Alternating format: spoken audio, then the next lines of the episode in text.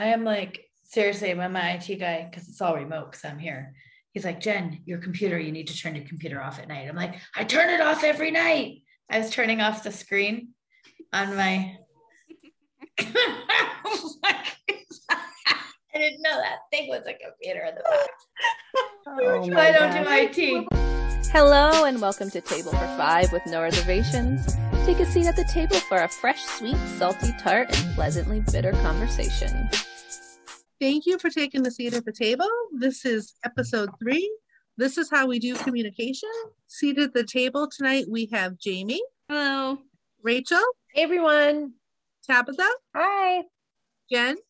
Hello. And I'm Kim, and we're going to talk about how we do communication. Tabitha, would you like to start? Yeah. So Nixon was one of the first signs leading towards his autism evaluation was mainly communication. So he was nonverbal. I always get timelines mixed up, but I would say three and a half to four years old is when he started picking up verbal language.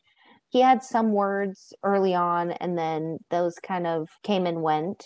He's always had sounds, he's always made noise, he's had verbal stems his whole life. So we didn't think too much about it because he was always making noise and we could always hear him pretty much. His language developed it started with echolalia, which is basically when our kids repeat phrases, words from others. He a lot of times um, echoed my husband's language and same from TV. Like he'd say the same thing over and over and over again from one show. So it started mainly with echolalia. And then he moved to scripting longer series from TV shows, which is where kids basically copy the tone, the voice, the mm-hmm. everything inflection. from inflection from a, a television show and use it as communication. So he you have to know the context of the show and we've talked about this on our podcast before with scripting. So he moved to scripting and then he started gaining more functional language. So knowing his name, you can ask him what he wants to eat, he can make choices, tell you what he doesn't like, that's for sure. Yeah. and that's accelerated i would say he just turned five. So after over the last six months i would say we've started to see a lot more language that's functional for him. He still can't answer questions about his day or tell you something that happened in detail that's in the past or coming in the future. But when we were sick the last time, he was able to tell us that he was sick, that he didn't feel good, you know, that his belly hurt, which is a first for us. So it's definitely progressing a lot with him and language. One thing we learned with nonverbal language is you really have to be tuned into your kid. It's a guessing game all the time. You have to know their shifts in mood, you have to mm-hmm. know their favorite snacks. You have to know, like, you really just have to be really tuned into them. And then our daughter, Nora, she had language. She developed on time and then she lost her language, all of it, and sounds at 18 months ish. So she completely went silent. We didn't have any sounds, any language. It was really abrupt with her. And then she was silent for a while and we started using sign with her. She's picked up some signs. She uses PECS, which she picked up really quickly the PEC system out of the house. She doesn't really care for it inside of the house. She's like, you know what I'm talking about, lady. I don't need those cards. Don't make me do that crap. We're not My doing daughter that. was exactly the same. yeah, you know exactly. what I'm saying. Um, and she's excellent at nonverbal communication. So leading you to the exact cupboard where she wants the exact snack, which drawer she wants to open in the fridge what shoes she wants to wear. Nixon was kind of just like go with the flow, like I'm hungry or I want to drink. Here's the Except cup. for his cheese. Yeah. yeah. Cheese. Now that's now. Yeah. Before he was kind of just like, whatever you're going to give me is fine. You know, she's like, if you oh hold up a cracker box, she doesn't want those crackers. She's smacking that thing out of your hand. She's like, no, thank you. That's not the right one. Try again. No, not happening.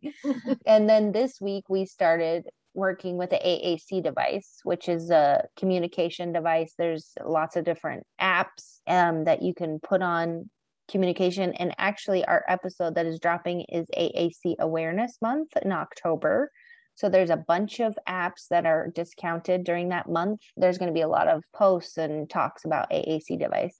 But for us, what happened basically is we went to this event with my brother for Arizona Autism Society. And I was talking to a gentleman there who like helps facilitate getting AAC devices for parents through insurance. And I was telling him the story of her using PECS and Sign. And he basically just handed me an AAC device to take home. He didn't know me. incredible. Incredible. Yeah. Yeah. He was like, here, just take this one. You can trial it.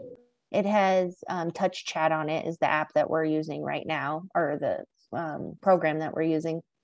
And so her providers are helping us facilitate like how to model for her. They helped us learn how to do the buttons. She was on four buttons on one screen, and now we've put, I think it has four by four. So we've narrowed the buttons because she picked it up so quickly, like using it. So I'm really excited about her using an AAC Yeah. device. I keep saying that she has so much language trapped in there. She has tons of receptive language. She understands what you're saying to her. She wants to communicate more. And you just know that those words are trapped inside. And so when she first used her device, or like when we saw her using it, the smile, she just smiled from ear to ear and was just so happy. It was like bigger than that. It was, she was glowing. Yeah, she was just so excited that she was using her device. So we've been told by a lot of people that, and I think, I don't know if this is like SLPs or speech language pathologists or where the information is coming from that AAC devices can limit your verbal language, but Not from speech therapists. I think. no, I um, mean, like in the yeah. past, from research of like the Mhm. progression of language and the progression of apps and what has happened, like where that idea has come from from the past. I don't mean now, like they're on board with it now, but um, Well, a lot of people still believe that though. A lot of people still believe Yes. that um because they think it will make almost like if you have a device that will speak for you, they're not going to try as hard to speak. Yeah. A lot of people yes, still feel that way. and that's what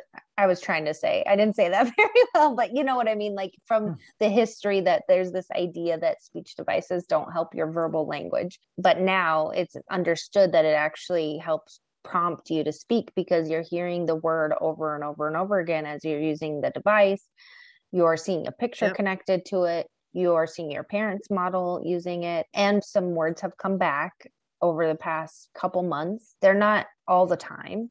She uses two words pretty much all the time up and open. Those are her two communication words. She can say mom, she can say dad, um, go. She had for a while and then we lost that for a bit. She'll gain one and then she'll lose one. She has a speech evaluation tomorrow. And I really wonder with her about apraxia because you can see her trying with her mouth so hard to formulate a word and thinking like you can actually see her brain processing as her mouth is trying to form a word. It's a lot different than Nixon. Nixon's receptive language and his communication were kind of paired together. And the more he understood, the more started to develop and the more he started to gain it. With her, she understands a ton of language, but she doesn't have the ability to speak. So it's really kind of fascinating with the two of them, the differences. Communication is mind blowing. It really is. it it's is. so mind blowing. Yeah. So and that's we're so of, excited. We're so excited for Nora oh yes. because I get- think this will open doors for her, you know. Yeah, and for us, just the frustration. I think once you gain more communication, the frustration goes down. Once you can Mhm. speak to each other, the frustration goes down in any way and not just verbal speaking, but communicate with each other. So we posted a video of her using her device on our page. Um, Piece of autism, if you want to go check it out. Yep, It's so Check it out. amazing. a hundred your heart. times. Yeah, I watched I l- watched that video. I'm not exaggerating. Probably 300 times. Yeah. It's just crazy. It's watchable Awesome. 300 Yeah. times. It's awesome. oh, yeah, our little Nora B. It's time for our Amazon must have from the table break.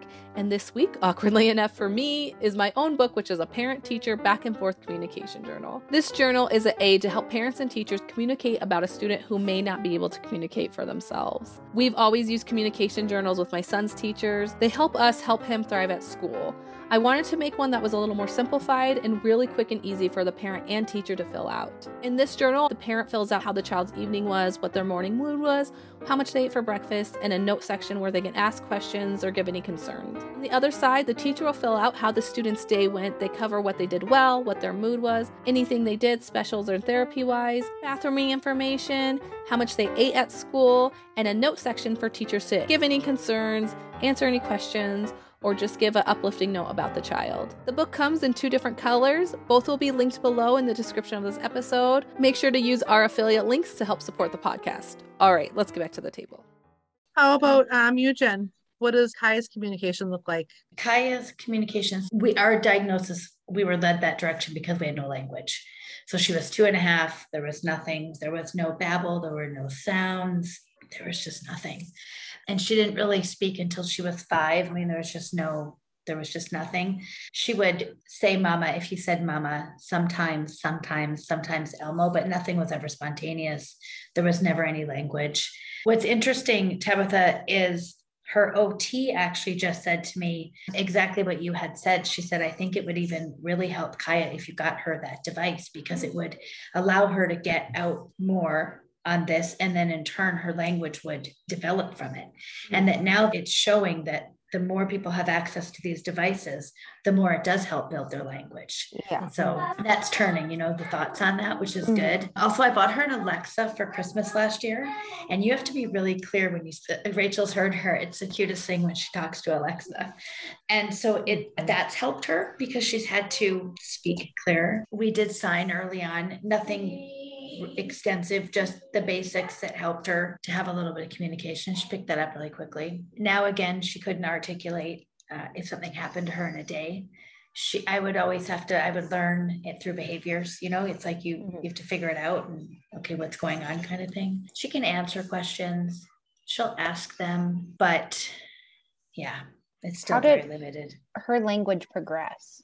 Like So when she got did really- started speaking. So we got really lucky. I had we had the best SLP speech language pathologist. She was kind of the first therapist on this journey that wasn't trying to gouge me, that wasn't trying to bill me out for you know just the the typical here anyway sort of way of taking advantage of the vulnerable parent, you know. Um, and she really was the first therapist that took a true interest in Kaya. And she had said I had her in all these different therapies, and Jackie had said to me, you know, you really should focus on speech for her because in it and, and she was always the first to say it doesn't have to be verbal speech. That's not the only way to communicate not Hmm. just you know it's not the only way. But we have to give her an outlet to communicate. People cannot expect all of these things from her if she can't communicate. So we have to get her to that line of communication. And so i dropped all of the therapies. We went you know four years every saturday you know on off times you know wednesdays and saturdays and Jackie just became a part of her team. And I, I really, you know, would she have gotten there? Probably at some point, but I think that having that specific person um, was life changing. So communication, that was how we did it. But um, not that this book is going to make anyone's child speak, but what was instrumental in our therapy with her was the Hanen method. Uh, but there's there's two books on it. She's talking a lot right now. um, there's uh, it takes two to talk. It was a it's a groundbreaking therapy they do with children and parents. It teaches you how to to to speak to your children, not at your children, and not for your children. It was a it- you really had to stop every single train of thought you had and think differently about that situation. So it was instrumental. So you can get it on Amazon. It's a great book. I highly recommend it. And then there's a follow up to that book. How was Kaya's receptive language before she was speaking? It, it was okay. It was okay. It wasn't great, but it was okay. Did you find that they grew together or did you always like one stronger than the other? Yeah, yeah, I, I did find they I, I did find they grew together. But I also would find, and I don't know if you guys notice this with your kiddos, um, whenever we have these stretches of hard, there always seems to be some big growth after. Yeah. Like I don't know, and I, mm. I think it was Jackie that told me that that, that kind of hard they go through is kind of their way of through that growth. Yeah. I always wonder which way, because I always see that. I that's the only thing that gets me through sometimes because I'm like, okay, I know there's gonna be something good Yeah. that's gonna come On the down. other side, And it yeah. always it Yeah. always does. And I always wonder if it's like the card comes after the good because it takes so Yeah. much, you know, for their brains and it's so much effort for them that like they crash, or it's like the hard and then yeah, it's like Have you guys heard of Wonder Weeks for babies? So like there's this whole like calendar thing, and I followed this when Jesse was a baby, uh, when Amelie was a baby too, but not as much because I didn't have time to pay attention to that crap because I had two kids. Um, but it, it's this principle that your kid, um, you go off their due date, not their birth date, and they're really fussy for a long time, and then after that fussy period, you'll see a leap in development, and they're fussy during that time because their body is ah. developing for that leap. And I really think that's kind of how it is in autism, where it just takes so much out of them to go through a growth spurt or to take all this in that you go through a really hard time. And then there's like this, they're coming out the other side and they have learned and there is this leap, but it's just, you had to go through kind of hell to get there. And I think all kids probably do it, but with our kids, you just like everything. Our kids are hungry, thirsty.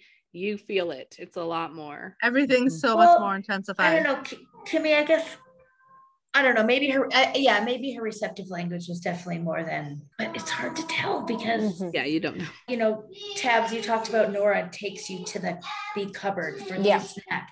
I talked to receptionists at a Sunny Hill out of an evaluation because I was like, I know exactly what she needs. She takes me right to it.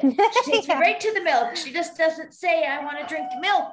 I Yeah. mean, the, the, our children can definitely communicate without language. There's no Mhm. question. Mhm. Um, but yeah, I guess, I guess I, you know, it's hard to tell what her, you know, what she really did understand because, I know it is. and I don't know about you guys, but I always have to give her that processing time and I've had to Yes. work on that Mhm. really hard. Yeah. Yes. And yes. just- Yep. And I still have to remind myself that constantly because Mhm. your nature is to like repeat yourself and say it a little louder so they can hear you better and it's clearer. But like once you do that, you're like, Muddying. yeah, exactly. Mhm. Okay, what about you, Jamie? How does communication look for your son? It's a little similar to Nixon. Some of the stuff I think m- m- just because he's a boy and I think boys can develop differently than girls. So in the beginning, I mean, I guess it's more like more like Nora, he did start developing some language. I remember his first ever word was our dog's name, Aldo.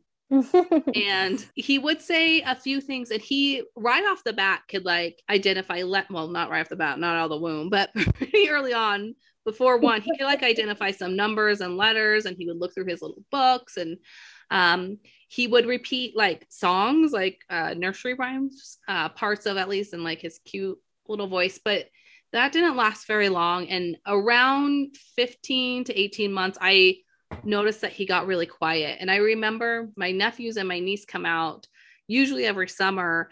And there was just a lot of kids at the time. And so I was like, maybe he's just quiet because there's so many other kids and they're talking for him. They're all older than him. That was like the first thing I brought up to the doctor. I was like, he's not talking as much anymore. He mm-hmm. never developed like communicative language. That kind of all went away for a little while. And then some of it came back, mostly like the numbers and letters and s- stuff like that. And I was trying to be a good mom and not have my kid watch TV. But when he did start watching um, some shows oh, around two ish, I mean, he did, I wasn't perfect. He did watch some TV before then, but around two, I started letting him watch like shows like Word Party and things like that. And he would start repeating those things and he would talk to the TV more like echoing or scripting came a little on because he wasn't saying like a full sentence or anything.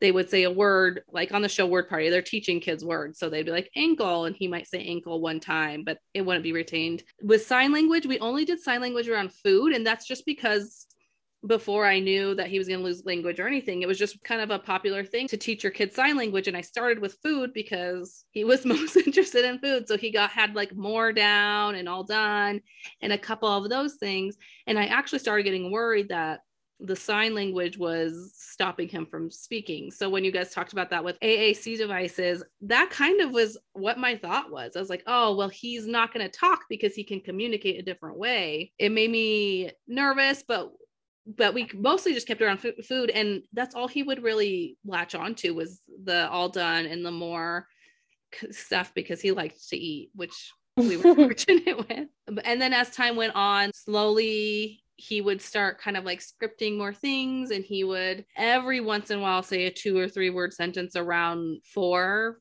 three three and a half four and sometimes i didn't realize it was scripting and then i i would figure it out I remember around four one time, he walked into our bedroom. I remember this ro- moment like clear as day. And he came in and we're sitting on the bed and he goes, Hi, mom. Hi, dad.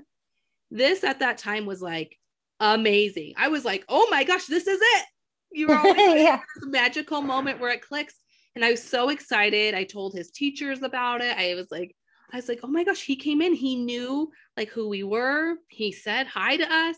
And I come, I realized later that it's from Boss Baby. He was scripting Boss Baby, but he that was a big step for us. He was appropriately scripting. So Yeah. he knew that we were his mom and dad, and he was incorporating that. So that's what it, it went from scripting to like appropriately scripting, where he would be like, time for snack when we were eating Oh, dinner We and things that like too. that. Mhm. And so that was a huge step for us. And the speech therapists were very excited about that. He only ever did speech through school just because I went, so we got pushback on it, but when we went and got him evaluated and stuff, no one ever seemed that concerned about it. They were just like, we'll just get him to school and they'll provide those things. I didn't even realize till like partway through preschool where his one of his school speech therapists was like, does he do outside therapy? And I was like, no, should he be? So things like that. I feel bad. Like I just didn't know I should be like pushing for or on. And then the communication thing, unlike a lot of the girls, he had no desire to communicate with us. So that was the hardest part for me. There was no dragging me to the fridge. Car rides would be either when he was baby, he would be really fussy and crying, or maybe we're leaving a place and there's a meltdown, or they would be dead silent. I Mhm. remember just sitting in the kitchen and like showing him, I'm gonna cry, but I would have like Mhm. juice and milk, and I'd be like, Do you want juice or do you want milk? And he would just stare at me because I and I'm trying to get him to just to communicate anything. Like one of the first things he ever I talked about in my story time, one of the first things he ever would want or bring to us was the remote because he wanted to watch a show. It was always what he was interested in his time. He- There was never time to communicate out of his preferred things. So that was really hard for me at first. And now I'm starting around five, five and a half. He start he's has started talking to us more in complete full sentences, still usually about what he wants to talk about. At six, I can ask him questions and he might give me a one word answer. I'll be like, How was school? He'll say good. I'll say, What did you do at school? Good.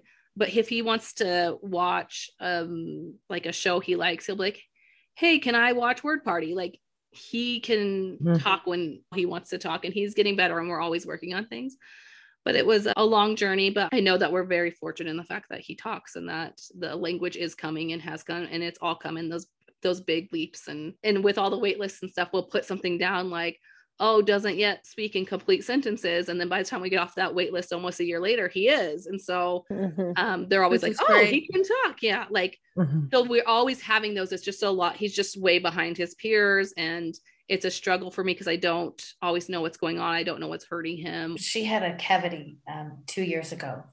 And the dentist they, they she had to go to this the private center. They had a, a had, she had full sedation. So it's kind of a big deal because she was a kid. The dentist said i don't know how she was even walking. He said that cavity was so deep. But she had no way to yeah. like it, she couldn't she wouldn't say uh, she has no way to articulate that she's got a sore mouth or a tooth. I mean things just come out in behaviors and it's like ah then it all clicks. Oh. This You're not- like, oh, Oh, this has been bothering her for five and a half Ah, weeks. It started on a Tuesday. Yeah that's what that was you know and then you feel so bad because Yeah, you you, know. do feel there's a lot of Oh, guilt yeah. around communication A lot of guilt. A There's lot just a of lot of guilt around parenting. Yes. yes And then double that with like special needs when you, Yeah. you know, you can't always communicate with them properly. It's uh, Well, I, f- I carry tons of guilt about Nixon, and I learned this from watching other people, but because he wasn't talking to us, we weren't really talking to him in the way that I talked to Nora at this point because I know so much more. I didn't know at the time, but I do have I have so much guilt about that because I think that like we were just quiet because he was quiet, you Yeah. know? I don't Mhm. know. and you don't know when it's supposed to be coming like Yeah. you're just people keep telling you like oh boys take longer or things like that and you're like okay and i will say i mean i did talk to jesse all the time because i could not stand the silence in the car all the time or i, I always say i'm that crazy mom that was at the walmart talking to her baby like hey this is this is because you're taught Yes, to do that too. stuff and it still didn't come and I've even done it without any kids with me without realizing. I mean, we were talking, but it wasn't like the way that I communicate with Nora. Yeah. Like now I can be like buh buh ball, cu cu cup. You know, like I know and knowing to have- pause and things like the pause i yes. definitely did not do Yeah, yeah, I would just neither. keep going. I would just talk. I would ask a question. I would answer it myself. It was just How about you, Rachel? How's the mermaid communication go on in your house? Oh, you know, I I've heard a lot of the words that we would identify with uh, throughout the other answers. Seely had this major regression around 15 months, and I would have said that it was over around two and a half. Went from like full loss, no sounds. I like James thought that the sign language we taught her took her words. Oh my God. If you're listening, that's not how it's going. Do it all, people. Try Yeah, it all. So then I thought that things were going great. As I said, I would have said around two and a half, but she has always been a different person outside our home as she is inside our home. And speech was the first really big clue to that. And it took me a long time to put that together. But when Celia was four, uh, right before we got formally diagnosed, we had that doctor appointment where it's like four year well check. And the gal said, concluded all this thing with, Can we talk about how your daughter's severely neuroatypical? And I just didn't know, but we started right then and there, like the following day on Ritalin, uh, because we were having such struggle with safety and leaving the house and all this stuff, and we couldn't communicate. And like And I'm sorry, Rachel, how old did you say she was then? Right then she was four when she started ritalin. And i remember picking her up from school like on the on the first day it was like it was a good day. Second day of ritalin they were like you will never believe. I'm like what? She spoke all day. And i'm like oh mm. all day. And they're like she's she doesn't she doesn't talk. She she hasn't she's never spoken. And i'm like i am Celie flanagan's mother. Like who the do you think you're talking to? Of course, she speaks like she doesn't shut up, you know, yeah. at, at that point at home. And they're like, no, she doesn't talk to her peers. She doesn't know their names. She doesn't care. She knew how to say teachers. Like she had a Miss Savannah, and I think she had like an, a way she'd say Savannah. She had lots of nonverbal communication, as you'd expect.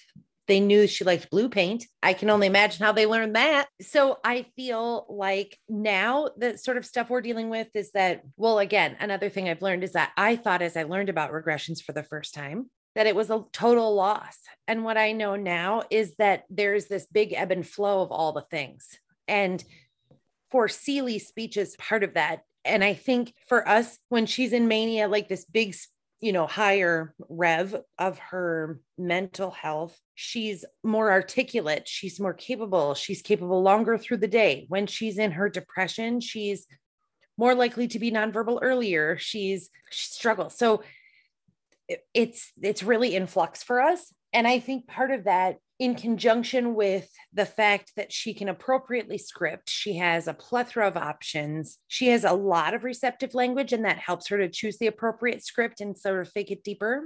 Celie uses scripting sort of similar to echolalia, where she'll, you know, in echolalia, it's sort of like words and titles and stuff. It's smaller, it's more phrasy, where scripting can be a whole scene like Kaya. We've talked about Kaya scripting uh, Chicago Fire, or um, I've heard Jamie, uh, Jamie suggest do a script of maybe a scene of something like, you know, it goes line for line for line for line for line.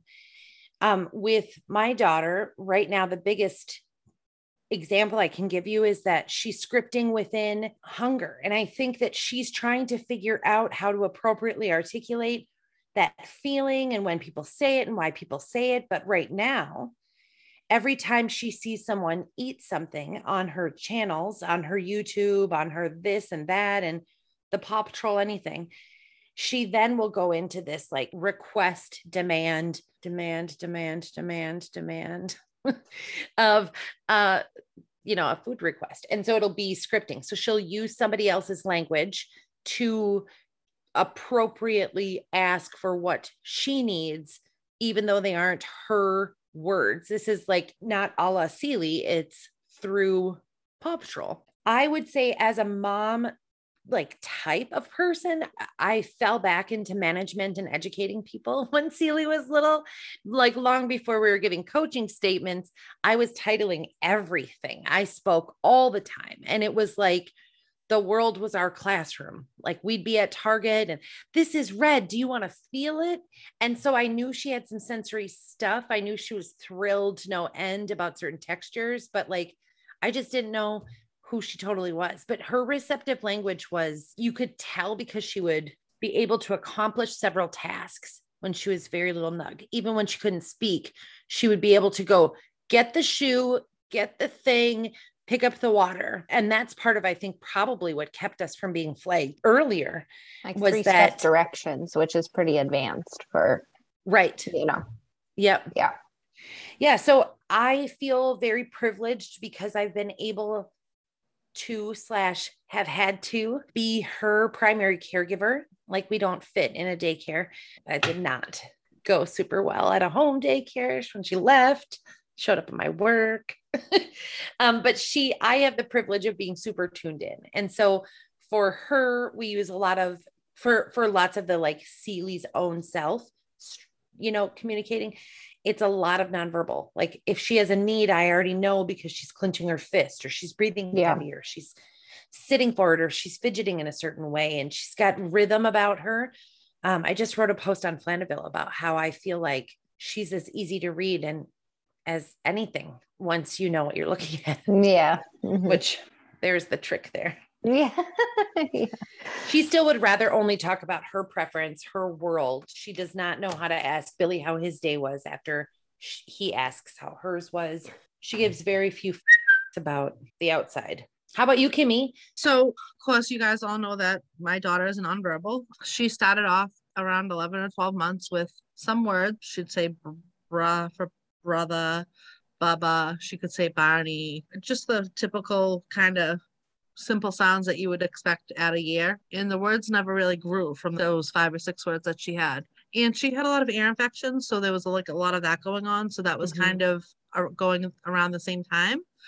So I was told by a nurse that they can lose up to 90% of their hearing when they have an ear infection. So to me, that just made sense. Like she probably wasn't hearing the sounds, and that's why she her speech wasn't developing.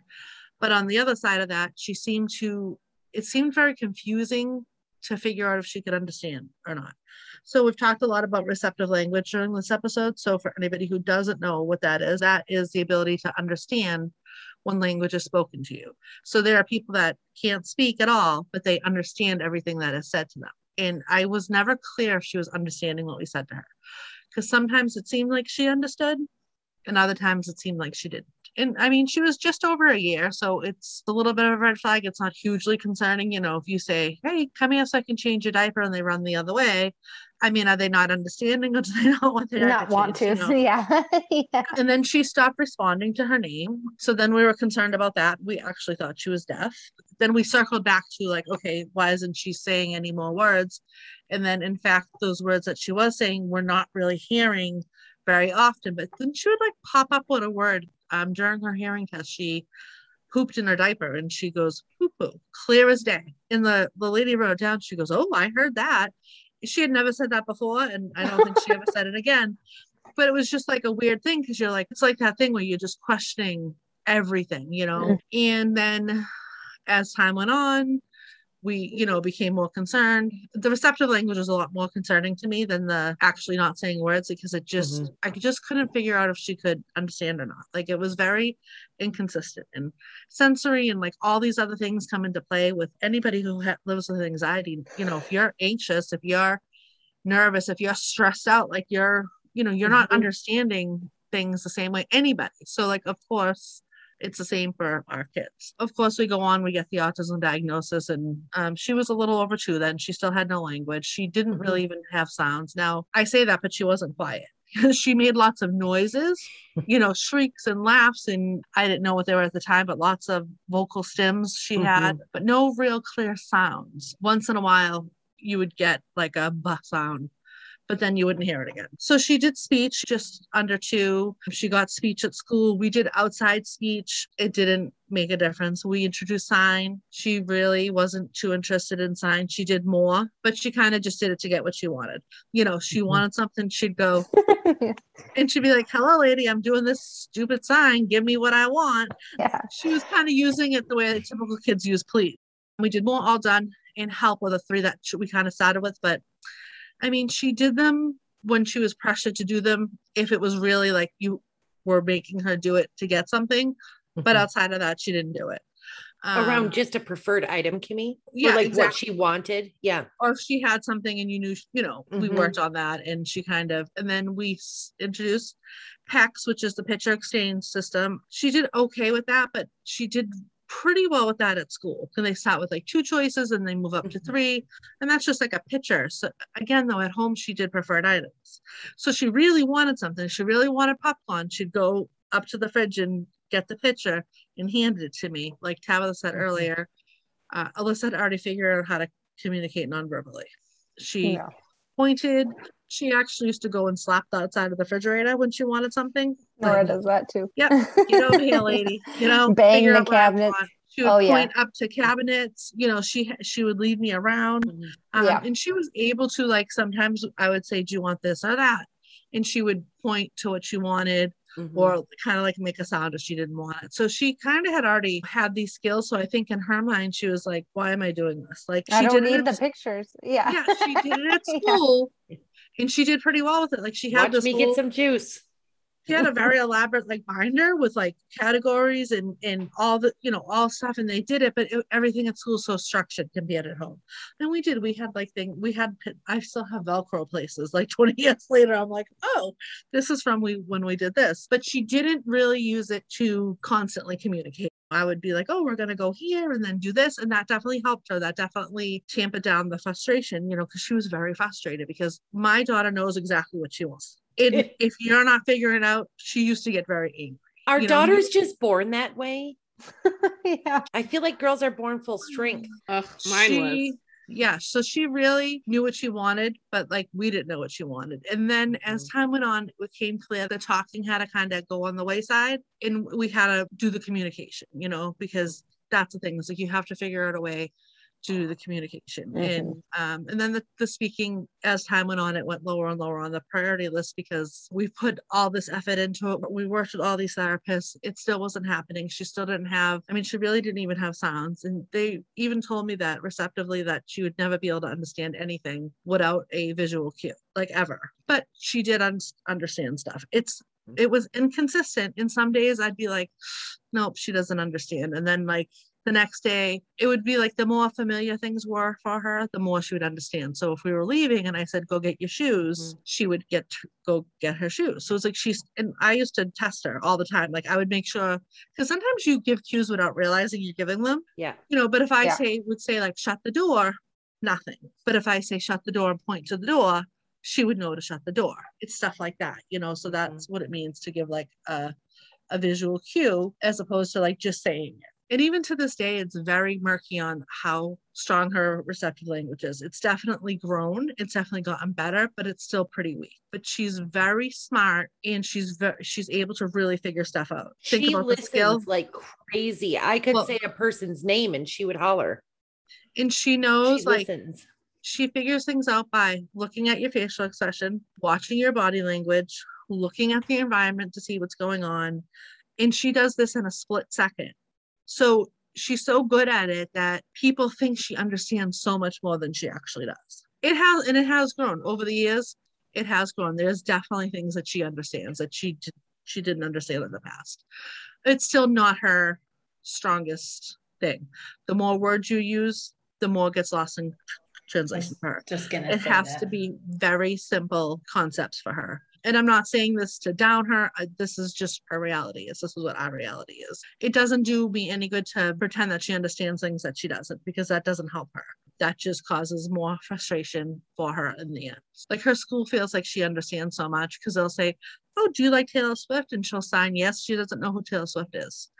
If you put it on and say do you like this? She would she would tell you yes or no. She understands that. She might also doesn't- dance. She doesn't understand things that are really abstract. Like that's still very difficult for her. And then she kind of like just started saying the word no. It just kind of like like she could shake her head and kind of go like make sounds, but it wasn't no. And then one day no just came out. And then that just became like her word. So she could say the word no since she's been like, I don't even remember. I want to say like six. Completely clear, no. She don't want something. So Mhm. I always joke and say she was gifted one word, and that's the word she chose. She's like, I'll take that one. That one's gonna come in handy for me. then, uh, then she kind of started doing um they call them, I believe, it's intonations, which she would, it's like she would have the speech pattern, like the rhythm of it. So you could almost hear like a phrase, but the sounds weren't there, like the phonics wasn't there, but it would. Are you it would be saying, like, Hey, how are you? And she'd be like, huh, huh. but it was always Yeah. consistent. Yeah, and it would like, and it, like her voice would go high when it's supposed to go Yeah. high, and the syllables would break up, and That's Um, interesting because Nora kind of does that now. Seely did Yeah. that too. Yeah. so if I would say I love you, she would like kind of say something back, but like you, there wouldn't be sounds there, but it would have the And sometimes you'd go, wow, it really sounded like she, I think she just said that. And then, but then that would be it. And then she started word approximations. And at 16, she got a speech device and they used it at school. She wouldn't use it at home. She got a consistent theme going on with this girl. Relatable. It's very different at school though, because she- even though she's using it at school and and I come to understand this more now. So they're like, she does great with it at school because you're sitting at circle time and you're asking her a question and you're modeling it and they're all doing it and they all kind of have to do it. And it's going along with the school day. It's very different at home. At home's just much more open ended. And she would just go crazy. If we even took it out of her bag, she would go completely ballistic. She did not want to use it. Uh, and I think she really viewed it as work and she associated it with school. And she's like, Lady, you already know what I want. I'm not doing this. And we did for the most part. But now that I really look back on it, she started word approximations, which would be like she would say, Baha'i or bye. So Yeah. those things started in her teens. So she started with some sounds. They weren't always consistent. She started being able to say mama and dada. I don't necessarily think she was saying them for a specific person, but of course I'd say say mama. I've been telling them to say mama since she been one, probably before then. Um, and sometimes she would say it and it would be unclear and sometimes she would say it and it would be clear so the Mhm. sounds were starting to come i mean very slowly coming and then i wonder now if like the speech device actually helped that along Mm. i'm not exactly sure but i think it happened after she was using the speech device at school Mhm. and like everybody has kind of touched upon there are people that think that it will stop their kids from talking it will not stop your kids from talking if anything because our kids are so strong visually seeing that picture and hearing that word at the same time it makes it click for them sometimes not not Mhm. always it doesn't work for everybody but it, Just it like really- learning styles for all, all people. All people have a learning style. And I feel but like there's something with seeing it and hearing Yeah. it at the same time that for people on the spectrum especially that are predominantly nonverbal for some reason it just makes things sink in just that little bit more as Mhm. opposed to just saying it. At this point like i said she's 17 she's 18 i've accepted the fact that she's not going to speak. I'm pretty okay with it. The only thing that bothers me is the fact that if she's hurt or sick she can't tell us Mhm. you know and i hate that. I hate that for her because i want her to be able to tell us so we can fix it for her. Or if she's really distressed or really upset she can't really let us know. So i hate that aspect of it but other than that you just become used to it. And then as she was leaving high school going into adult services right before her 22nd birthday she just like started randomly saying said a couple words and then her sounds like her word approximations she pretty much will try to say anything and then she has a lot of echolalia, which I mean, it's like the first stage of speech, but Mhm. I'll take it. Yeah. Which know is I mean? like that's the most fascinating thing about when I started following your page is that she gained language in her 20s. For anyone out there, you never know. it's not Yeah. five, it's not eight, it's not 10, it's not whatever bananas number you put well, there. it's like they tell you, you know, the older they are without gaining language, the less likely they are to get it. And then by the time they're like, you know, seven, eight, ten, if they don't have language, then it's not going to happen. It's kind of what they lead you to believe, you know, even by five or six, I feel like a lot of Yeah. people Mhm. feel that Yeah. way. And no, she doesn't have typical language. I wouldn't say that she's she's not what you would consider to be talking. There's not a lot of back and forth conversation going. A lot of it's repeating, identifying things, but she can like identify so many things. She Mm. has a lot of phrases she can say. She repeats constantly. She has to be prompted for a lot of it. A lot of her language has to be prompted, which would be like if she wanted, say, a cookie, I'd say, okay, I, and she'd say, I want cookie, which is great. I mean, that's a sentence. I never thought my kid would say a word, not even a sound at one point. So a, a three word sentence, I mean, for me, I'm doing like a comma every time. Even a though, functional sentence, no less. yeah, even though she does Yeah. just has done it a lot, like because I'll you know we'll kind of prompt her to do it. She's had a few instances of um, unprompted language, very few, probably like six or seven over the past like year and a half. So in my mind, I just have the hope because it's like she did it once. That means the skill is there. Like there's Mhm. it's there. You know, it's just it's really interesting. It's just fascinating the way. Thing about sweet videos, the freaking video of you guys in the restaurant where she says, I love you. I oh love my you. gosh. Yep. The I will time. cry immediately. Oh, That Me is too. go She look on her page on Autism Adventures with Alyssa. That video will stab you in the freaking heart. It's so sweet. Yeah, so it's pretty yep. amazing. So last summer we were at a restaurant, and I mean, I really think it was the restaurant, probably more than me, because we were, you know, shut down for months, and she hadn't been to a restaurant, and uh, we were at a hotel that had a restaurant open, and then she just said it, and um, she has apraxia, so a lot of her speech is, even though she has it, a lot of it's unclear, and then um, she just said it like on her own. She had never done that ever in her life, so we were like, you know, But all your reactions, because then your daughter, Yes. I mean, it was just, yeah, yeah, And and then then you we guys got just her. happen to be recording. It's yeah, it Magic. yeah i mean i still can't believe it sometimes. It's, i almost now it's, i almost forget that she didn't do it. It feels Yeah. like she's always been doing it but obviously that's not the case. But um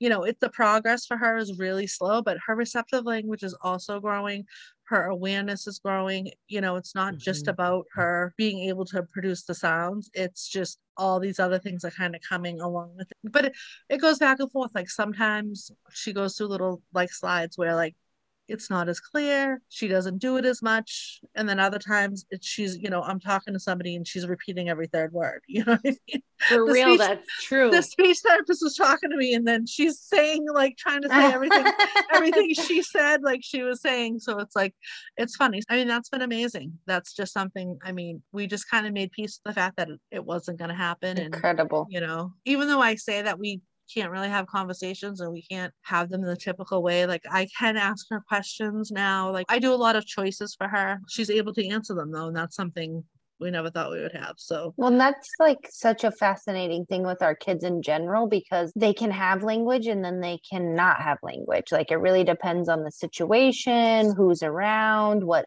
input is going on, how dysregulated they are.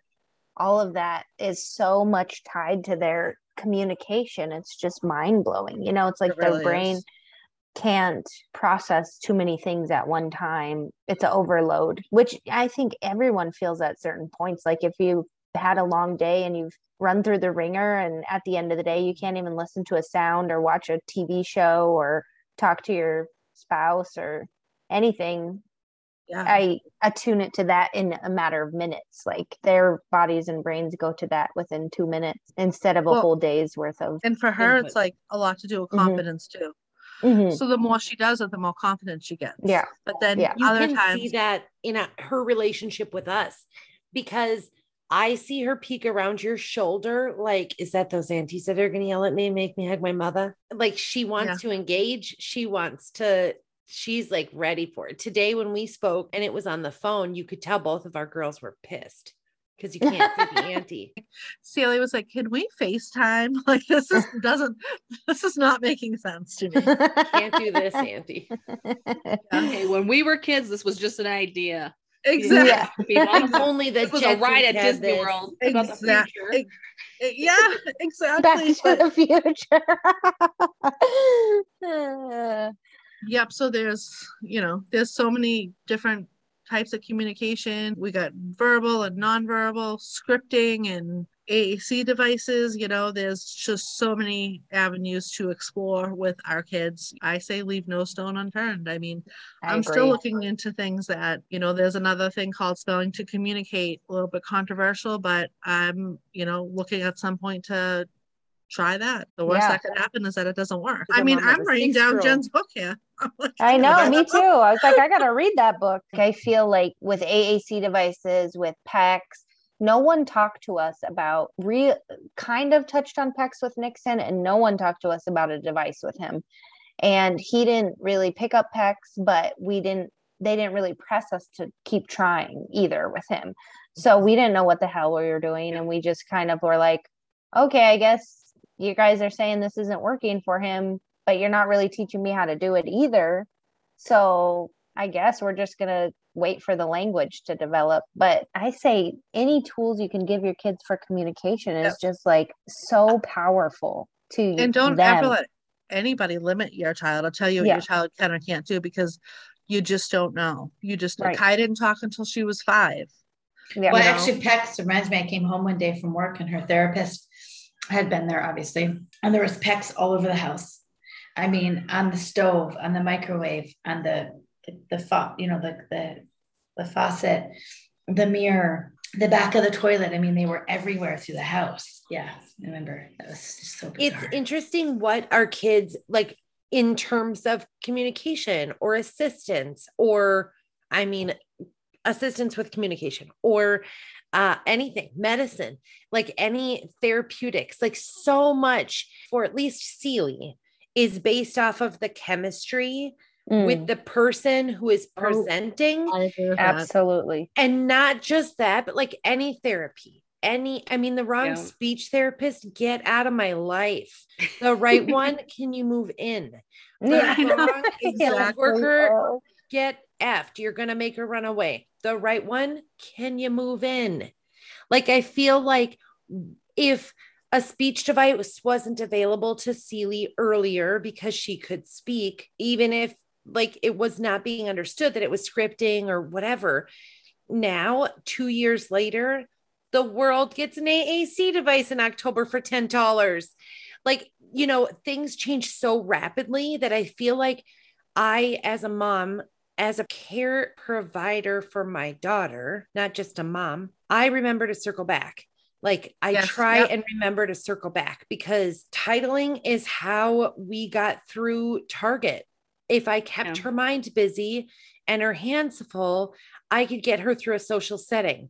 Well, then later on, when we know that all these other things are in play with her diagnosis and she's nonverbal, guess what I'm doing? I am titling and I'm keeping it quiet and I'm keeping it like subtle and I'm keeping it simple and I'm slowing the shit down. Like I, you're still doing all the same things and it works different every time you go at at it. different times. Yeah. Another thing I wanted to mention uh, that I just kind of forgot about was so when Alyssa moved from her school program into Mhm. adult services, she would not use her speech device at day program. And because of her being an adult and there's not like a speech therapist there the way there is at school, they kind of were just like, well, she doesn't want to use it. So that's just kind of, that was just like a wrap. So then I was in a panic because she's all, I mean, she's used it for now seven years and she's does really well with it at school. So I had found a speech therapist that took adults, which wasn't easy, Mhm. and they were going to work on her speech device with her. So at the same time that we were doing this is also the same time that her speech started to develop. Now she's always had the speech device at school, so I'm not saying it's a hundred percent that I but I do think it did play a factor. So what I started doing is I started using the speech device with her at home doing structured activities. Like we'll do flashcards we would do games and she really likes to do it. So she won't initiate and use it on her own yet but i really think that this has also helped pick up her speech. I think it's Mhm. the speech dev- device. I think she probably had was having some kind of growth spurt probably in her brain probably like that kind of last one you have in your 20s i think it was all these kind of moving parts were working together at the right time but I really think the speech device played a big part in that because I think Yeah. the seeing and hearing and seeing and hearing, even though we weren't really doing it at 100%, I think that really also like facilitated the language for her. Yeah.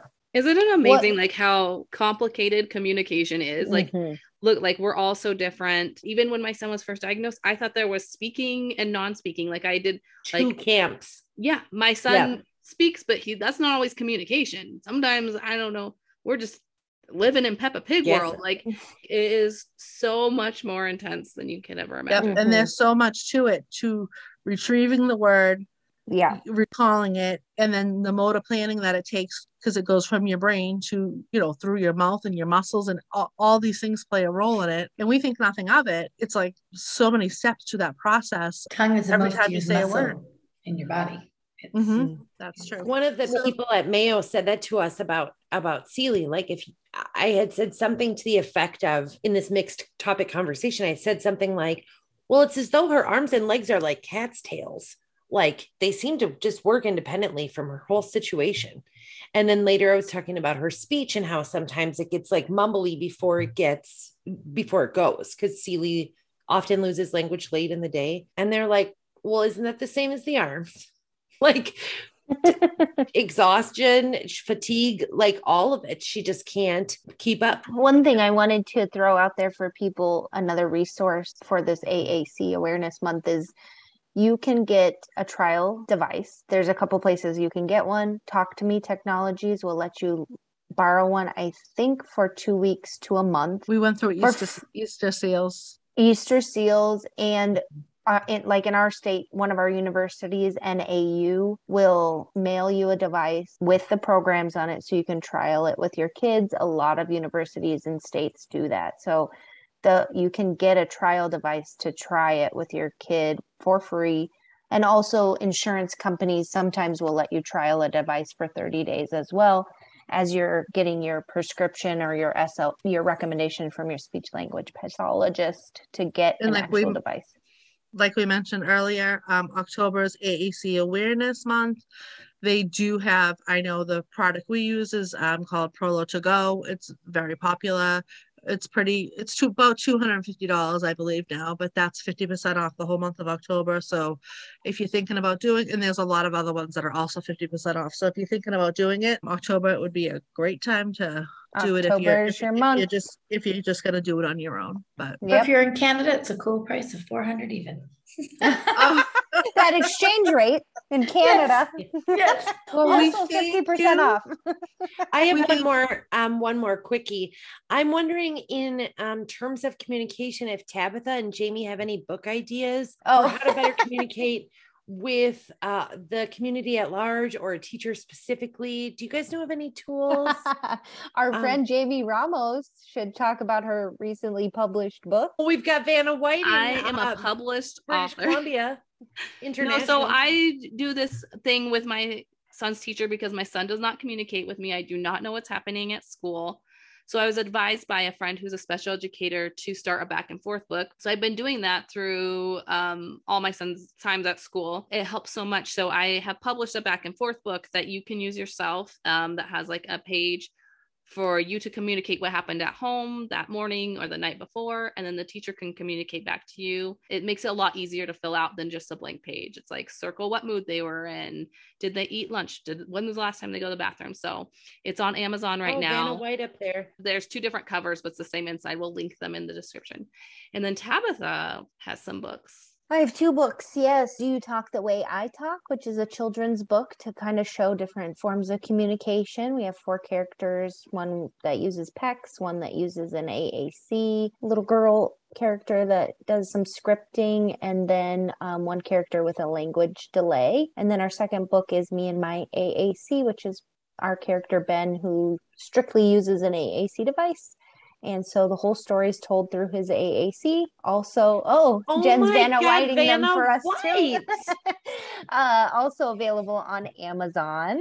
So internationally, yes, and we will have a third book coming out in October. Yoo-hoo! exciting! Oh, it's very exciting. It's called um, "What's the Commotion with My Emotion." It's going to be about self-regulation and oh, talking about big feelings. So is that a scripter? That. That's our scripter, Inez. She's going to be talking about her feelings, and we're very excited for we'll the third one. 39 copies. so check that out. We'll we'll link all the books in the description. So this is our episode. This is how we communicate. As you can hear, we have all different little bit of everything in this group here that we have. We want to advise you to, you know, don't ever let anyone limit your child. Try everything that you can. Don't be don't mm-hmm. be afraid. Things are only going to help your child along. Nothing is going to stop them from from doing it. So and celebrate um, every word, but no after a while. thank so you, everybody. Thank you for joining thank us. You. Bye, night, guys. Thank you for joining us at the table for the third episode of our sixth series. This is how we do it. If you are enjoying the podcast and happen to be listening on Apple Podcast, we would appreciate if you could rate and review us. You can also leave a review on our Facebook page. Make sure you're following us on Facebook and Instagram. If you need to contact us, you can email us at table for five podcast at gmail.com. We have new episodes every Monday. Join us next week for our special storytime episode for this series. We can't wait to sit with you again, and we'll see you soon. Bye.